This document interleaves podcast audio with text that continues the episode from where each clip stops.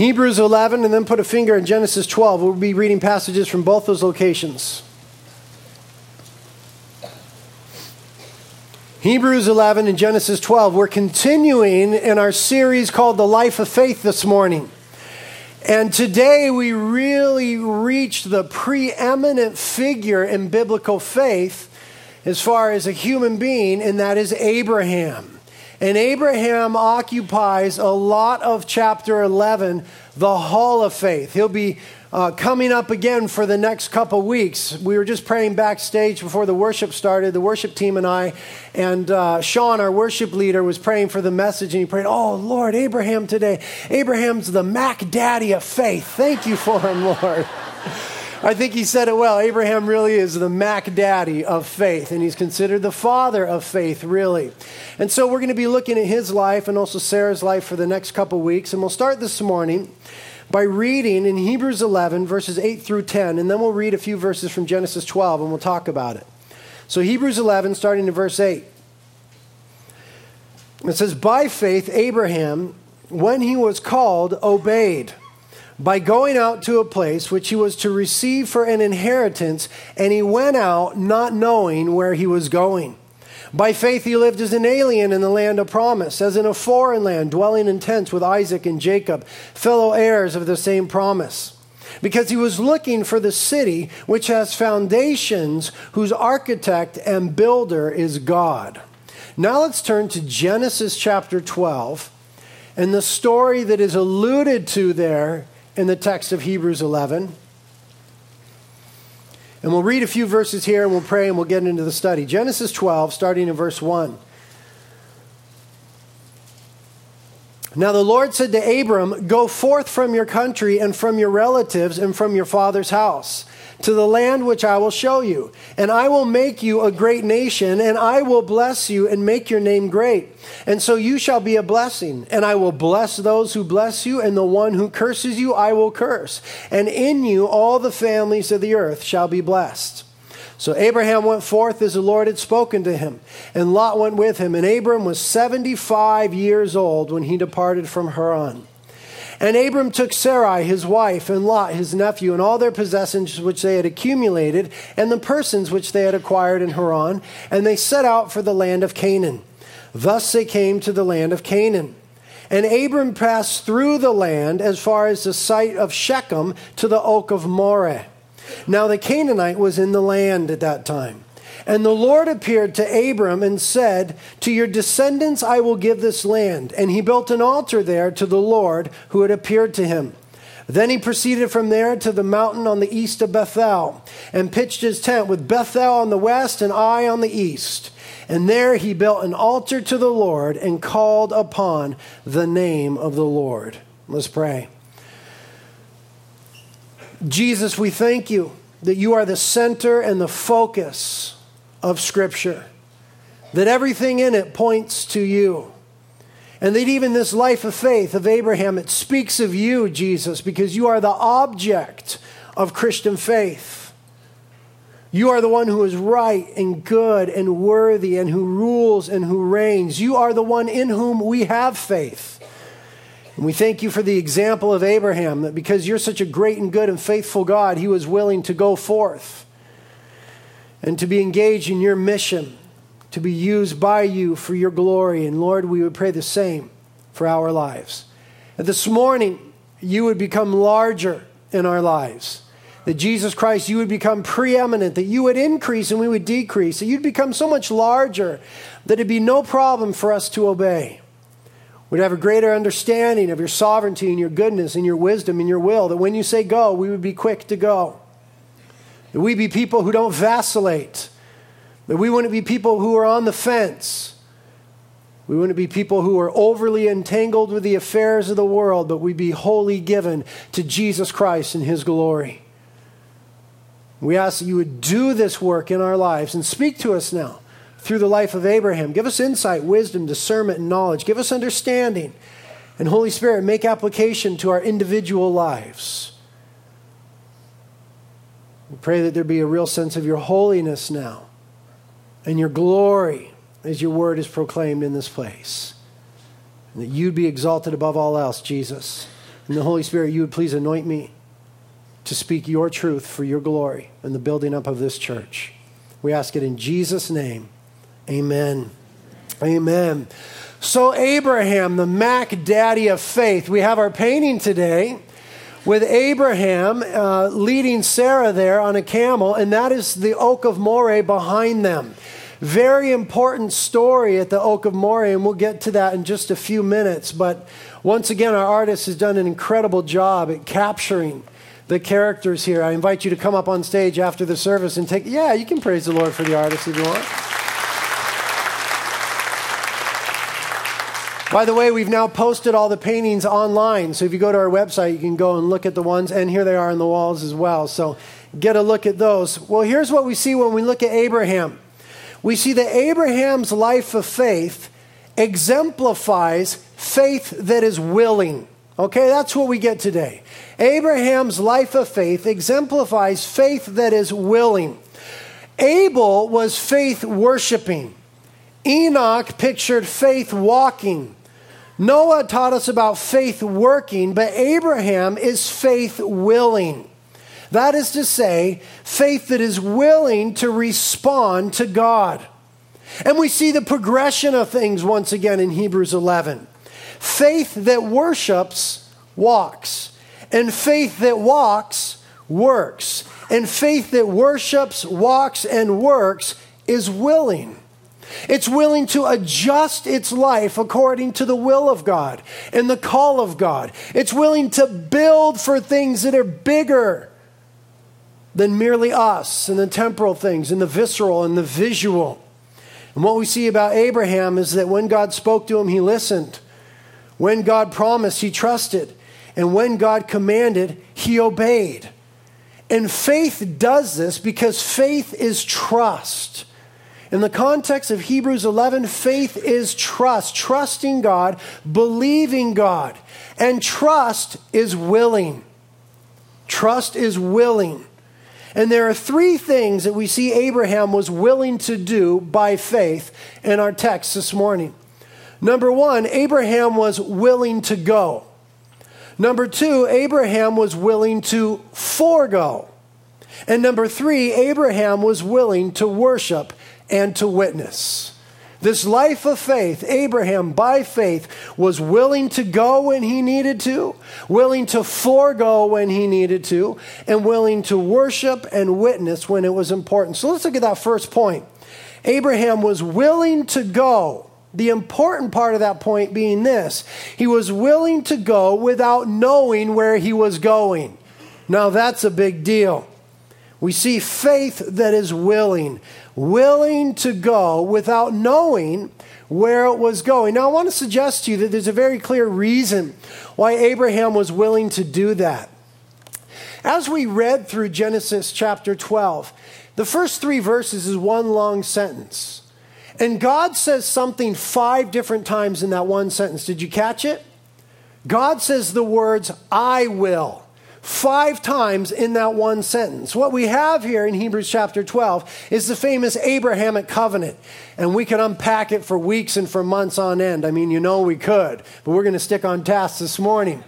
But what we understand is that the thrust of it, the weight of it, is on the I will of God. The thrust and the weight is not on the would you, Abraham, but rather on the I will of God. And so, because God's word came to Abraham as I will accomplish thus and so, this, that, and the other, then Abraham was willing to go. Now, the same is true in our lives. We have the word of God before us. And the thrust and the weight of the Word of God is on the person of Jesus Christ, who He is, and what He has and will accomplish. You need to understand that the Bible is a book about God. You see, we misread the Bible when we come to it thinking it's primarily about us, or that it's some sort of, uh, you know, self help manual or, or some sort of answer book. It is primarily a book about God. And the thrust of it is who God is and what God has done. And in light of that, then, we are willing to respond with faith and obedience. We then have a faith that is willing because God said, I will. Amen? And living on this side of the cross, we have a faith that is willing because Jesus Christ says, I have. Tetelestai, I have done. It is finished, paid in full, the price for our sins. And that's what's going on with Abraham. God spoke to him, and God said five times, I will accomplish these things. And so when he said go to Abraham, Abraham didn't have to know where he was going to go. He simply knew that God would, and so he went. That's trust. That's faith. The vagueness of God's directive to Abraham made it a real decision of faith. He didn't know that he was going to be going to Canaan until he got there. God simply said, Go. He didn't tell him. Now, I don't know all the particulars of that, and wouldn't you like to know? I mean, you'd really like to know the details because our lives are like this. You know, God just kind of says, Go, and we really want the details. I mean, what did Abraham and Sarah and Lot and all the homies do? You know, they walked out the front door right or left? How did they know? Do they go straight for 400 miles and then veer left at these oaks and then right at this valley? I mean, we don't have the details. I don't know exactly how the Spirit of God led them, but I know the Spirit of God led them. And I know we have the same promise. Romans chapter 8, verse 14 says, All those who are the sons of God are being led by the Spirit of God. And you see, we have this real tendency to get caught up in the details. We all wanted it from the story. Well, how do you know when he walked out his door to go right or left? What did he do? God doesn't tell us. God is a God of details so that we don't have to be caught up in them. Understand that. And so we know that the Spirit led him. Abraham wasn't told about Canaan until after he went. And it's neat because the uncertainty of the command forced Abraham to rely simply upon God's word. This is good. The uncertainty of it, the lack of detail, forced Abraham to simply rely upon God's word, the bare word of God. Calvin called this the verbum nudum, the naked word of God in Latin, the verbum nudum, the naked word of God. It was beyond what he could see, it was beyond understanding, it was beyond what he was feeling. And we are so caught up in those things. How do you feel about it?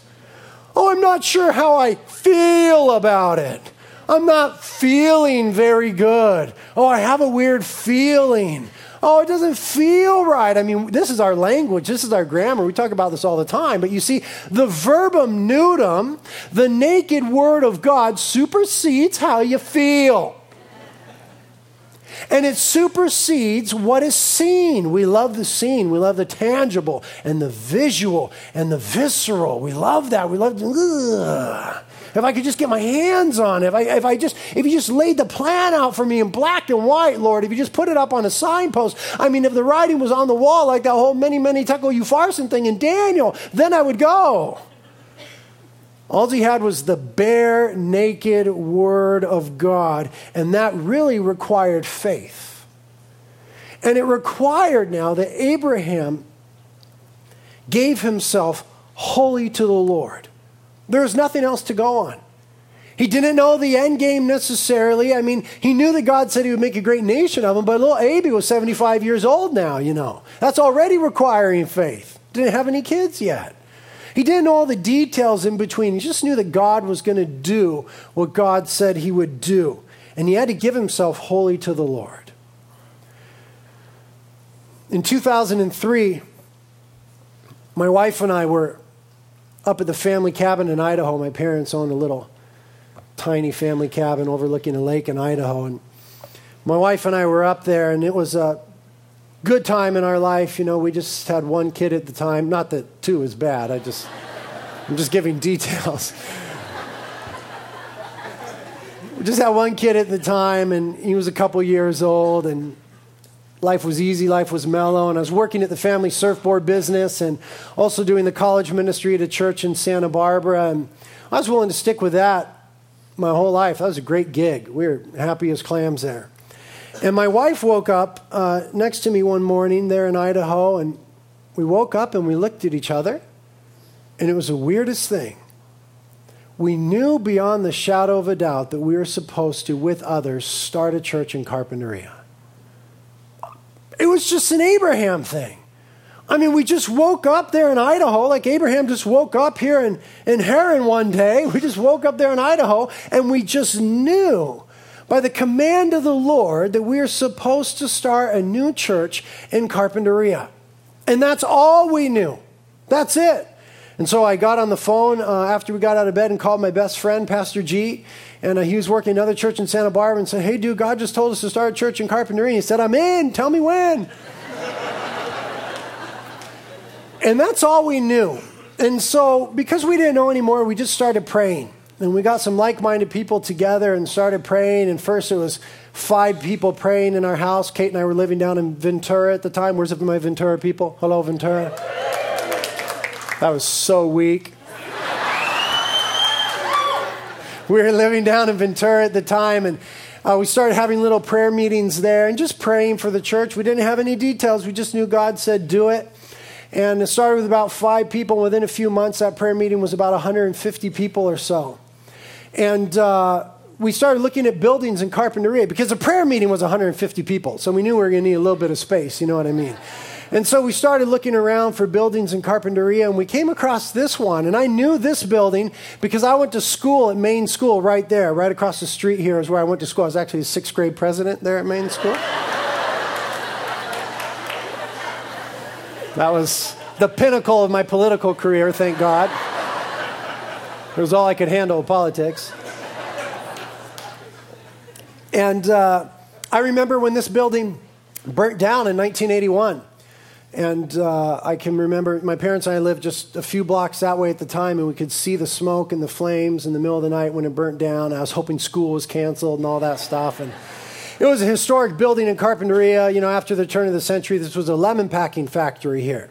And Carpinteria used to be world famous for its lemons. Now it's more famous for its avocados, but it used to be world famous for its lemons. And all the lemons would come into this place and they pack them up and then they drop them right on the train and they go all, over the United States from here. And so I knew this building. And uh, this building was vacant. And we walked into it and it was really big and uh, really scary. And we had some connections with the uh, owner of the building, and we started talking with them about possibly leasing this building to do a church. And the rent was going to be $16,000 a month. Now, we had never, you know, we didn't have a we didn't have a church yet. We had a prayer meeting. And you don't take a collection at a prayer meeting. You just don't. At least we don't.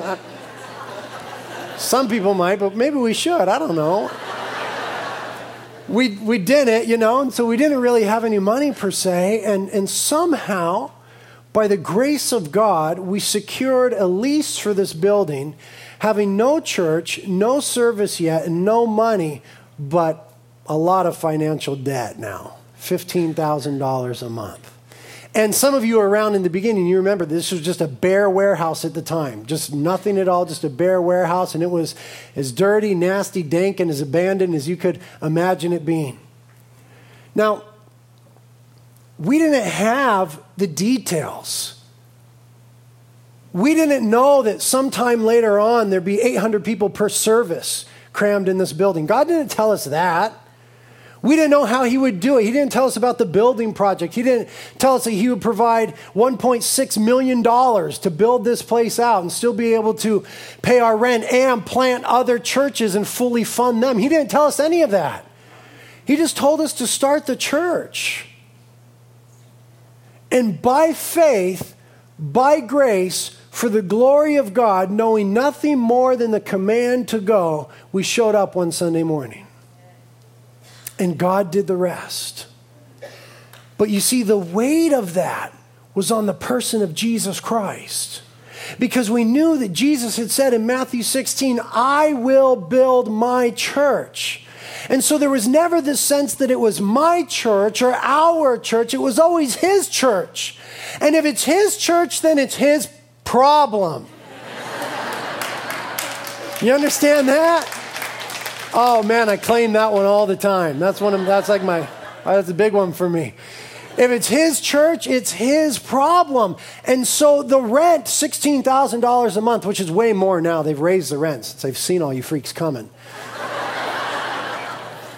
uh, that's not our problem, that's God's problem. And all the details were God's problem. He simply told us to go. There are things that God is telling you to do. God is saying in your life to go. It might merely be into the cubicle next to yours at work to minister to somebody. It might simply be down the hall to speak to that other student in school. It might be just down to the local beach to evangelize the kids. It might be just to go to someone in your family or someone in your community that you're estranged from. But when God says go, you need to trust Him. He's wise and He's good and He's building for His glory, and the gates of hell will not prevail over His work. And so when God says go, you need to go. And the call of the gospel, the call on the Christian, is to put all of our hope on and in the word and work of Jesus Christ and nothing else. The call of the gospel is to free ourselves from self sufficiency from our own ingenuity, from our own wherewithal, from our own worldly connections, and to put all our hope in and on the word and the work of the person of Jesus Christ. And you see, faith that does that is willing. And that's the call of the gospel to abandon all else for the sake of Jesus Christ. In fact, he said very strong words in Matthew 10 37 Whoever loves his mother and father more than me is not worthy of me. That's a hard one to swallow until you've really known the Lord. You know, I remember uh, being a kid and driving in the car with my mom, and you know how kids do, they kind of explore their they, they like to get secure, and so they're asking mommy and daddy, you know, do you love me more than this? Do you love me more than that? I mean, even adults do that. And my mom was driving me into Santa Barbara one time. I think I was going to work with her at the family surfboard business. I remember it clear as day. I remember it was your, my mom's here. I remember it was your Nissan Maxima that you had at the time, that station wagon. And we were driving down the road, and it was on Cabrillo Boulevard in Santa Barbara, almost to State Street. And I was asking my mom, I can't remember all the details, but Mom, you know, do you love me more than this? Do you love me more than that? And it was stuff, you know, it was like my Huffy bike and, you know, our boat and stuff like that. My little sister, do you love me more than my little sister? That was a big one for me. I can't remember how she answered. It must have been in the affirmative. I'm sorry to my little sister, but it must have been in the affirmative because the next one really shocked me at the time. I said, Mom, do you love me more than God? And she looked me in the eyes and she said, No. I'll never forget that. I will never forget that. That was one of the most profound moments in my life. I was just a little guy, and that rattled me to the core. And she said to me, I love God the most. Jesus Christ has saved me, and He's the God of the universe. And we need to love God the most, and then our family. It silenced me and it shook me, but it shaped me. It really shaped my understanding of God. And so now, with my own kids, I teach them from the youngest age that we love God the most, that Jesus Christ is the most important one over everybody else. And they get it. You ask my four year old, who do you love most in the world? She'll say, Jesus and God. Go ask her when you see her. That's what she'll say. And Jesus said, Whoever loves his mother and father more than me is not worthy of me. And he said in Mark 8, For whoever would save his life will lose it. But whoever loses his life for my sake and the Gospels will save it. And what God wants to deal with in all of our lives is our need to control. Uh oh. Now we have this, don't we? We have this real need to control and to be in control because if we feel that we're in control, then it perpetuates the myth of security in our lives. And all of us have bought into the myth of security. This is part of the American dream, the myth of security. We have all bought into it that we are secure. And you see, the more that we have this sense of control and ability to control, the more we feel secure. But notice I called it the myth of security. It is a myth because you do not know what is around the corner. And you do not know what tomorrow holds. And we build this whole infrastructure and these walls around us that appear to lend themselves to security, but security is only a myth. You have no idea what tomorrow holds. You have no idea if you may lose your job, if you may lose your spouse. All those things have happened in our church recently. And the security that is so important, a, core ideology of what shapes us as Americans and as humans, is really a myth because of the unknowns. And yet, this perceived security causes us to take risks for our own benefit all the time. All the time, we do things to benefit ourselves and little risks because we have this perceived security. I've built up this infrastructure and this nest egg, therefore, I can do this for myself and I'll be okay. But simultaneously, what this myth of security does is it paralyzes us from taking risks for God. We take little tiny risks for ourselves and our own well being and our own benefit all the time. But this myth of security paralyzes our society and Christians from taking risks for God. Because we think, well, I've got it together and I've got this nest egg and I've got this comfort. I can't go. I can't put it all on the line. I can't lay aside the family business. I can't lay aside the house. I can't lay aside these comforts. And we're paralyzed by this satanic false sense of security. God wants to deal with that.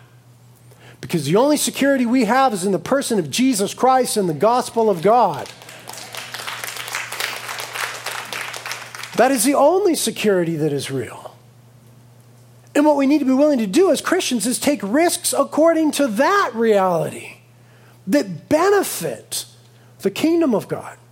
They lend themselves to the glory of God rather than for our own benefit. You see, Abraham, by all accounts in the Bible, was a wealthy man. Nothing wrong with being wealthy. But God needed to deal with his need to control. And so God said, Go. Where am I going? Cayete, mijo, cayete. That's Spanish for shut up, son, shut up. I'm paraphrasing. He didn't really say that. But I'm not going to tell you where. I simply told you to go. You see, Abraham didn't need all the info or all the answers to obey. That's a real lesson for you and I. He was really getting it. He didn't demand all the info or all the answers to obey God. That is trust. God wants to deal with our need to control. And what's profound, what we must realize here, is that Abraham didn't get any answers until he obeyed. Once he obeyed, then there was understanding. Then there was the aha. And then comes about that phraseology hindsight is 2020. He didn't get any answers until he obeyed. And so many of us are sitting around paralyzed by this satanic false sense of security, saying, God, I need answers. And that precludes us from simple obedience because we're demanding answers that God is not obligated to give. But when he obeyed, he got the answers. When he went, when he walked out the door, then he discovered by the leading of the Holy Spirit that it was Canaan to which he was going to go. Now, ask any Christian what's your favorite verse, and at least 75% of them will say Jeremiah 29 11. For I know the plans I have for you, says the Lord. Plans to prosper you and not to harm you. Plans to give you a hope and a future. That's a good verse, you know. And a lot of Christians, that's their favorite verse, and it's one of those security verses. God is going to take care of me. It doesn't work out so hot when you're a martyr. But nevertheless, many Christians claim that, failing to recognize that there is a context there. He was speaking to the nation of Israel when they were in exile in Babylon. But nevertheless, it speaks of God's character that he cares for his people. But here's something we often miss about it God says in verse 11, I know the plans I have for you. Immediately, where we go with that is, oh, awesome, Lord, Tell me the plans. That's immediately where we go with that. Oh, you know the plans? Perfect. I've been wondering what the plan was. Tell me the plans. Speak to me, Lord. Tell me the plans. But notice verse 12 and 13 of Jeremiah 29 11. God immediately says, after saying, I know the plans I have for you, He says, Then you will call upon me and come and pray to me, and I will listen to you. And you will seek me and find me when you search for me with all your heart, God says. So the discerning Christian now realizes oh, wait a minute. It's not about the plans, God is the plan. You see, now that's a shift. That, that's a paradigm shift. God is saying, I know the plans I have for you. Don't worry about it.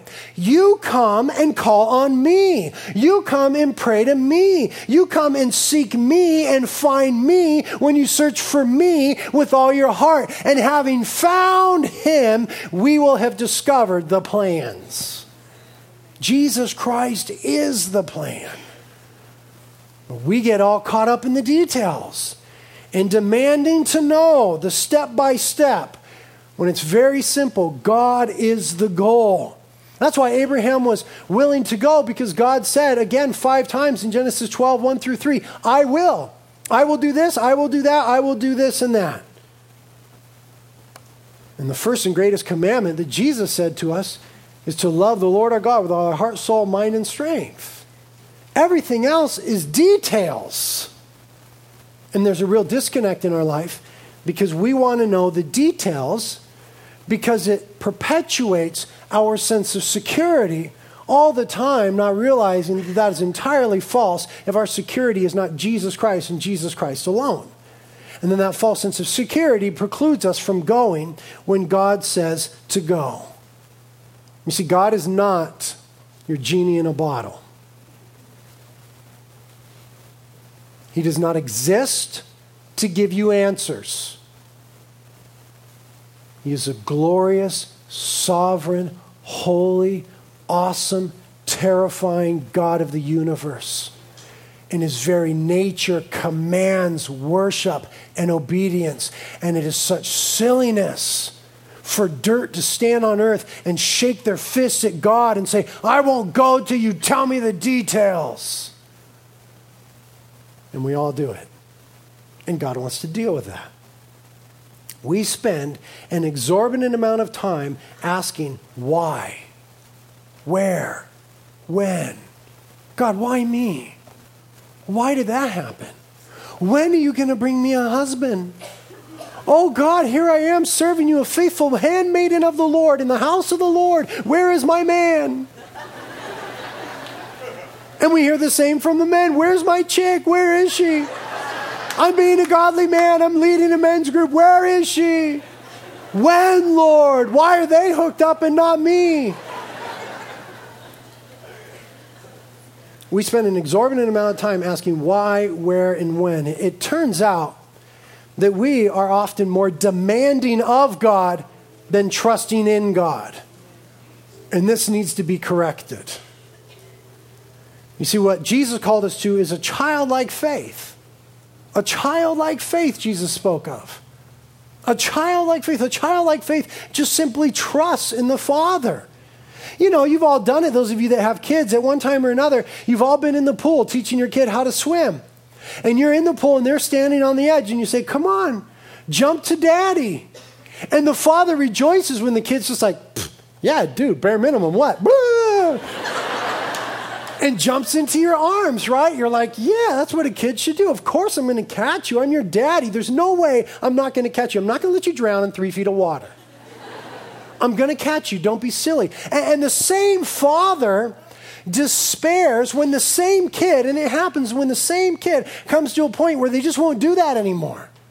No, son, what are you doing? Jump. No. I'll catch you. Come closer. No, I'm right here. You only got to jump like two inches. Just, blah, you can just fall. Just, blah, come. I'll catch you. I'm right here. No. You see, see, to the Father, that is such silliness. We're merciful with a child. We come to the edge of the pool, we hold their little hands, and we ease them in. We're very merciful and kind. And yet, it doesn't negate the silliness of that child for thinking that the father's going to let them drown in three feet of water. And yet, that is what we do to God all the time. He's so much bigger than all of our circumstances. And we stand on the edge and say, No, God, no. What have I drowned? When? Why? Where? You got to show me. And the father says,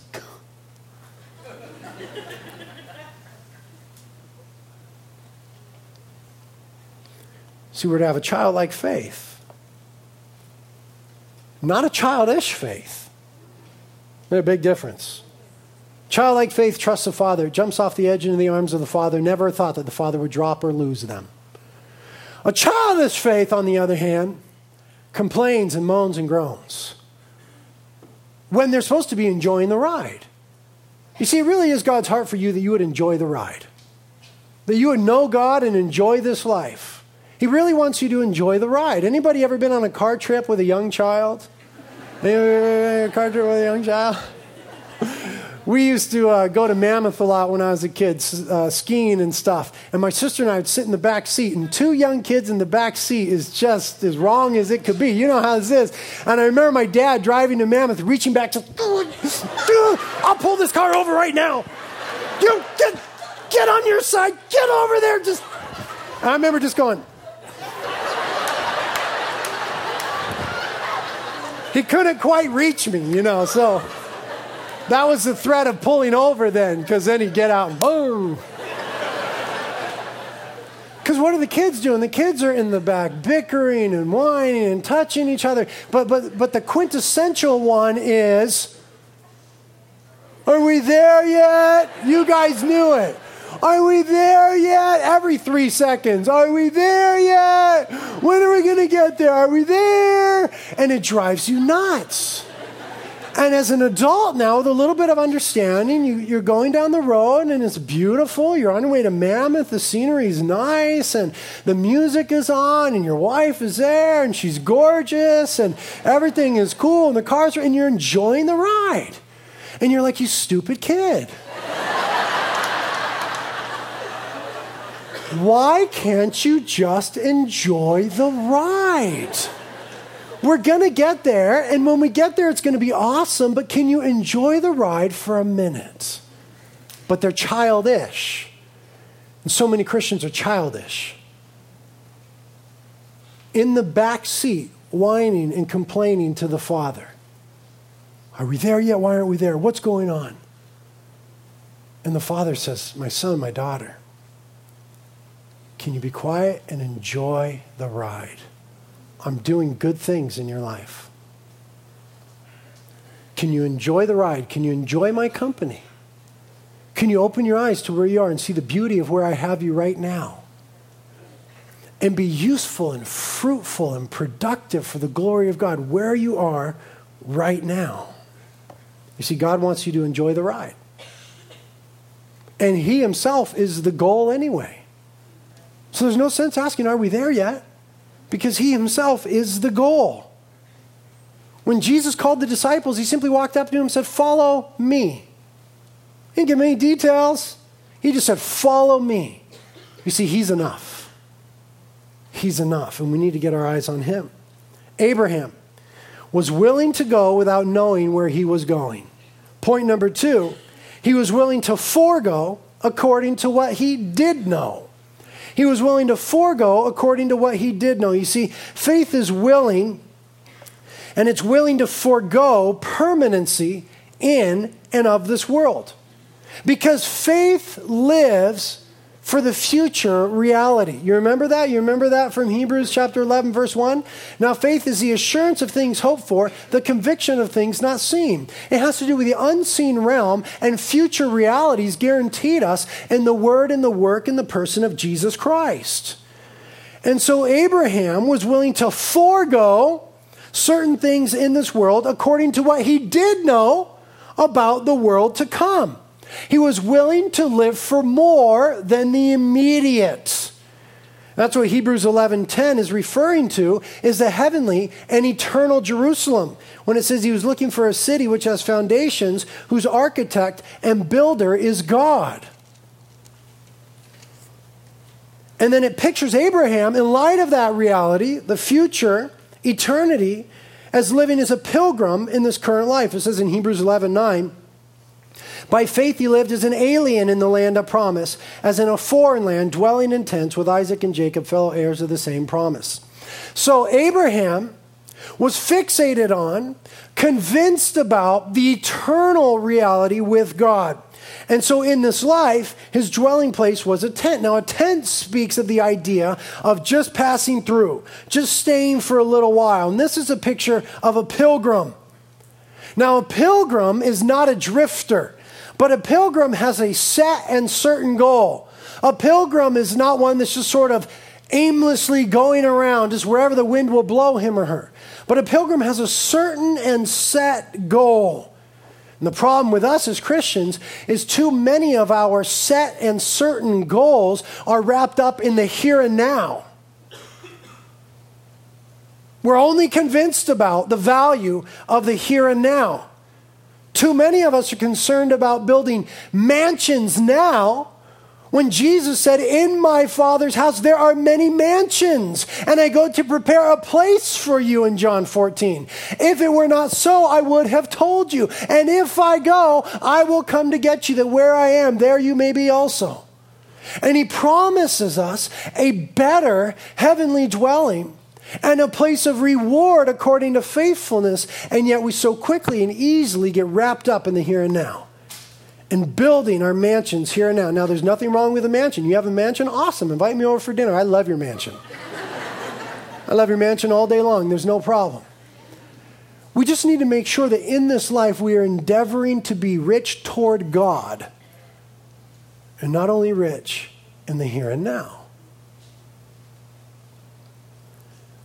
Peter knew what it was to leave behind some things to follow Jesus. And he complained one time. And Jesus responded to him. In Mark 10, verse 28, Peter began to say, Behold, Jesus, we've left everything and followed you. Okay? He just had that feeling of, what's in it for me? You showed up one day there when I'm washing my nets and said, Follow me. Well, I left the nets, I left the boats, I left the family business, and now I'm following you. What's in it for me? Jesus said to him, Truly I say to you, there's none who has left house or brothers or sisters or mother or father or children or farms for my sake and for the gospel's sake. There's a caveat there. For my sake and for the gospel's sake. But that he will receive a hundred times as much. Now in the present age, houses and brothers and sisters and mothers and children and farms. Speaking of the reality of the kingdom of God in the here and now. Along with persecutions. Oh, the name it and claim it crowd, they like the first part of that verse, but not the second part. I want 100 houses, but they never talk about 100 persecution. 100 fold persecution. Give a brother 100 fold persecution. Nobody says that.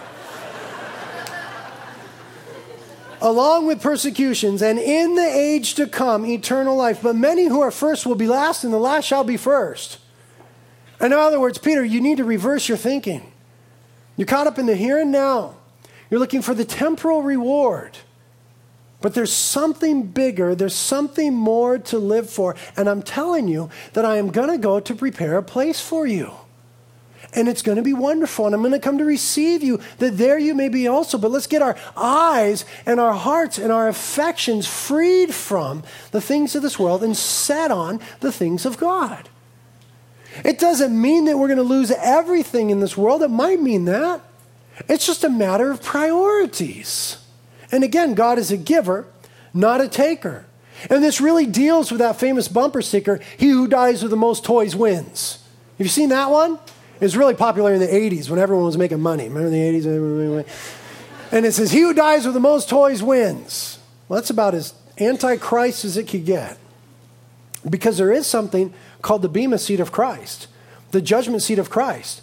There is coming a time when we will stand before Jesus Christ and give an account for what we did with the time, talents, connections, friends, family, resources that God gave us. I mean, we will stand before Jesus Christ, the one who has the royal diadems upon his head and whose eyes are flaming fire, and we will answer for how we use this life for his glory or our own. Nobody's going to lose their salvation at that point. It is for reward. But there will be many who see their life's work burn up as wood, hay, and stubble, as Corinthians speaks of because it was for you and for you alone. And it might have been fun in this lifetime, but in the life to come, it is meaningless. And I need to tell you that the life to come is way longer than this one. And how foolish it is to trade this short life for such a long and glorious eternity. You see, the Christian at some point has to say, okay, life isn't about me, it's about Jesus Christ. And He's given me gifts and talents and resources to glorify Him in this world for a short time. And I'm going to do that. He's probably not going to tell me all the details. He's not going to give me the play by play. He's just going to say, go. And when He does, I'm going to go.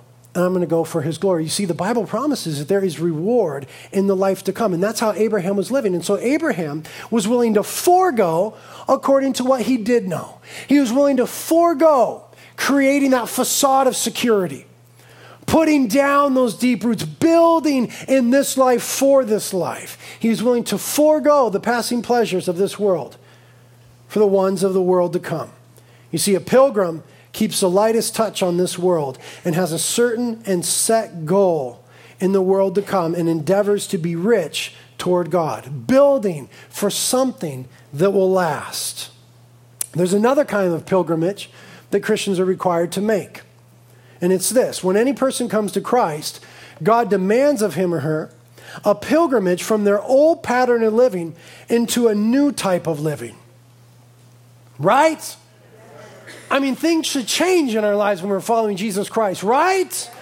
I mean, let's not soft sell this thing. There should be some transformation. God is all about transformation.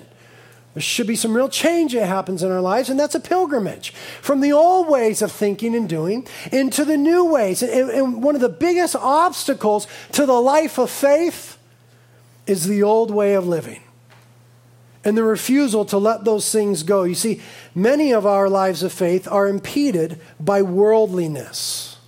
Now we got to understand worldliness.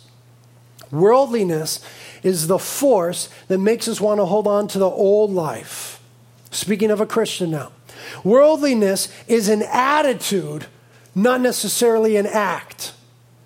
It's wanting to do things that are sinful, selfish, or worthless, whether we actually do them or not. It's wanting fame, praise, recognition, reputation, and stuff, whether we ever get them or not. It's holding, now listen to this one, it's holding to high standards of conduct outwardly, but inwardly longing to live like the rest of the world. It's hypocrisy. Worldliness is not so much what we do, it's what we want to do. It's an issue of the heart. What keeps us from doing those things might be fear of consequences or what others think or self righteousness or whatever. But all the while in our heart, we still have the strong desire to do the wrong. It's a hard issue. And Jesus dealt with this in the Sermon on the Mount, the Kingdom Manifesto. He said, It is written, Thou shalt not commit murder. But I say to you, if you have hatred in your heart toward a brother, you're already guilty. It is written, You shall not commit adultery. But I say to you, look upon a woman to lust after her in your heart. You have already committed adultery. It's always an issue of the heart. And worldliness is an attitude that wants to live like the rest of the world, but because of hypocrisy, often, it doesn't. This was the sin of the Pharisees. But you see, the Christian who is really walking with God discovers that he or she can do whatever they want to do in this life. You see, that's the mark of spiritual maturity. The issue is what you want to do. The mature Christian finds that they want to do things that glorify God. There's less of this inner conflict. Now, as I thought about this this week, I realized one thing I'm more worldly than I thought.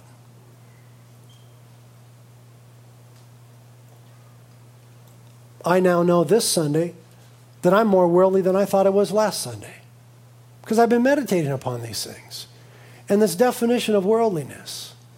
And there really is a sense inside of me that wants to live like the rest of the world, but says, Well, I'm a pastor, so I can't. I'm a Christian, so I can't.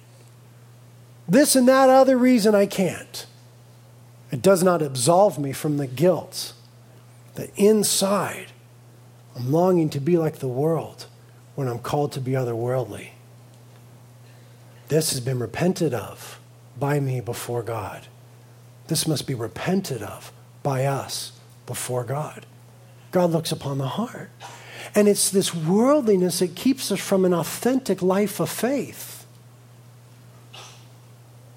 And the inner desire the, uh, to do the wrong, even though we might not do it, is, is the root from which we need to sever ourselves. And the only way I discovered this week to really sever ourselves from that root is to fall more in love with Jesus. Is to discover Jesus to be more desirable than anything the world has to offer. To see him as preeminent, as more wonderful than, more desirable than anything else the world has to offer. You see, that will then deal with that root. I've found that we can't force ourselves to be good. And we're not called to. We're called to be transformed by the Holy Spirit through being in a loving, meaningful relationship with Jesus Christ. And then when we change the object of our love and desire, it will vanquish worldliness. And we will easily and happily forego certain things according to what we do know, which is certain the future with Jesus Christ. And the final point Abraham was willing to go without knowing where he was going. He was willing to forego certain things according to what he did know. And the final point, he was willing to worship and to witness. He was willing to worship and to witness. Not only did he go, not only would he forego, but he would worship and witness because he knew, as the Westminster Catechism says, the chief end of man is to glorify God and enjoy him forever. The chief end. What is the meaning of life? The meaning of life is to glorify God and enjoy Him forever. And Abraham understood this, and so he was willing to worship and he was willing to witness. As John Piper says, God is most glorified in us when we are most satisfied in Him. You see, when you're satisfied in Jesus Christ, you can do whatever you want to do in this lifetime because your desires change. The most mature Christian is the one who does, does exactly what he wants to do because he's so in love with Jesus Christ, he doesn't want to do anything contrary to his character. And Abraham, seeing the supremacy of God, was willing to worship and to witness in a way that was confrontational to both popular culture and the false gods that were around. This is big. We're going to end right here, but don't tune out yet. He was willing to worship and to witness in a way that confronted popular culture the false gods that were all around. In Genesis 12 6, there, it says that he went to the oak of Moreh. Now, we need to understand what the oak of Moreh was. The oak of Moreh was a place where all the soothsayers of the Canaanites would gather. Soothsayers were people who claimed to know the future apart from God. They would all gather around the oak of Moreh, and so the people who had this intense desire to know the future, it's still prevalent in our community right now all around. People want to know the future without knowing God. All the Canaanites would gather there, and what the soothsayers would do was listening to was listen to the rustling of the leaves on the oak tree, and then say, "Well, here's what the leaves tell us about the future." What's more is that this place, Shechem and the Oak of Moreh, were right in the geographical center of Canaan right in the geographical center of Canaan. So check out what Abraham does. Abraham goes right to the middle of the promised land. He goes directly to where there's false prophecies and false prophets. And it says in verse 7 he sets up an altar and he worships God. He worshiped God in a way that was confrontational to his culture. Not because he disliked the people, but because we wage war against powers and principalities and spiritual forces of wickedness in high places. And so he said, well, here's some falsehood, here's some lies, here's some darkness. Let's set up an altar to the one true living God right here and worship him. And I want you to notice what the outflow of that was. It says in verse 7 the Lord appeared to Abram. He had never appeared to Abram before. Abram had only heard his voice. Now, when Abram confronts culture with the reality of worship, builds an altar to God right there in the midst of it, God appears to him. There's a couple reasons why I think God did that. Number one, when we worship God authentically, He shows up. Psalm 22 3 says that God inhabits the praises of Yisrael. And in John 4, verse 23, Jesus said, The Father seeking those who will worship him in spirit and truth. So when we authentically worship, we can count on God showing up. But there's a second reason why God showed up to Abraham at that point because God was already there. God was already confronting the idols, the false religion, and the lies of the Canaanites. God was already on mission in that place. And when Abraham went there by the leading of the Spirit and set up the altar of praise to God, he saw God there because it was God's mission and God was already there. My brothers and sisters, this is indicative of your life.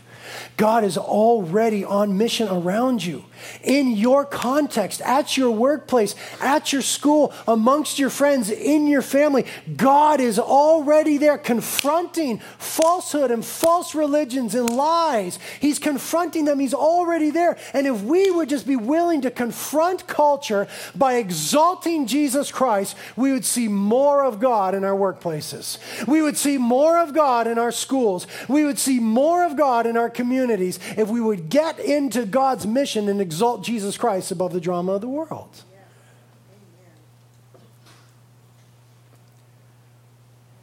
Not all of you are from Carpinteria, but many of you are. Did you know that on Linden Avenue, Madame Rosinka is opening up a little palm reading joint? Uh uh-uh. uh. Uh uh, in Jesus' name. I'm praying against that every single day. That's the Oak of Moreh. I'm going to go to the Oak of Moreh and set up a dang altar of worship to the one true living God.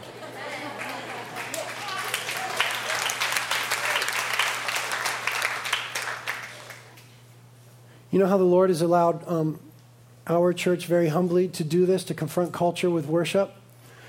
Is every year in October, the city puts on the Avocado Festival. It's the biggest thing that ever happens in Carpinteria. Carpinteria is a small town. But in Carpinteria, it's like the World Fair, the Avocado Festival.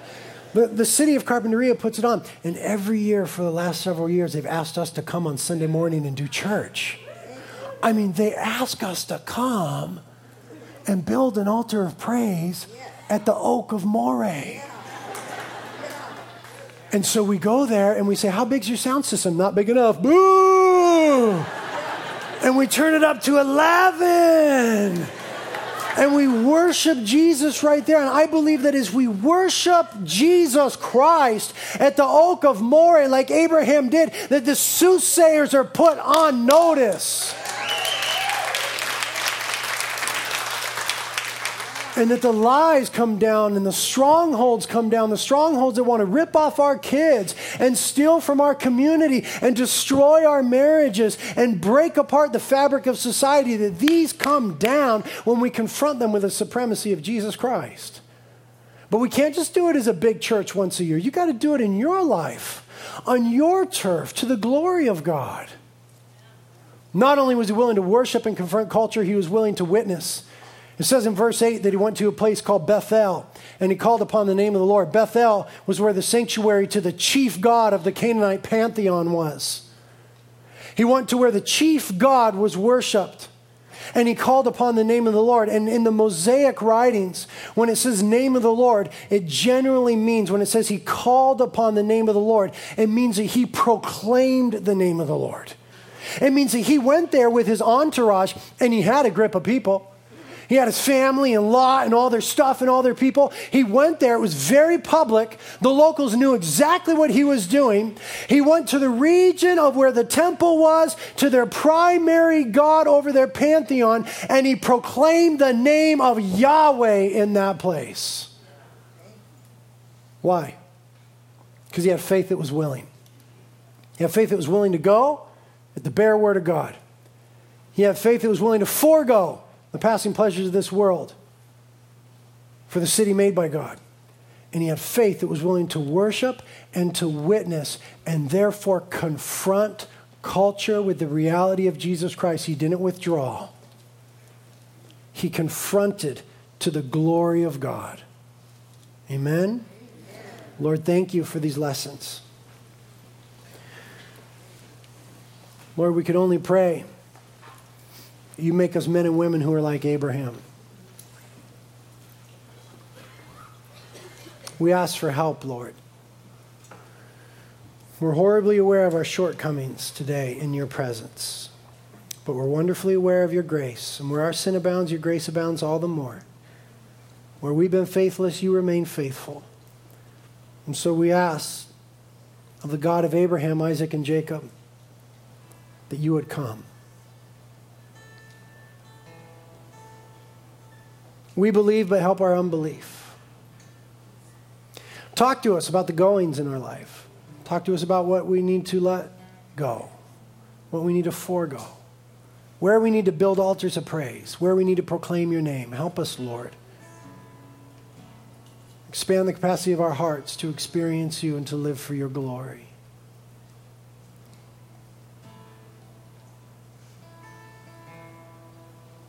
Let's get real with Jesus this morning. There's plenty of room to come and get on your face before Him. Prayer team is to your right. If you're in the overflow today, there'll be a couple of people right in front of you to pray with. Take advantage of that. The Lord is here. He wants to work in your life.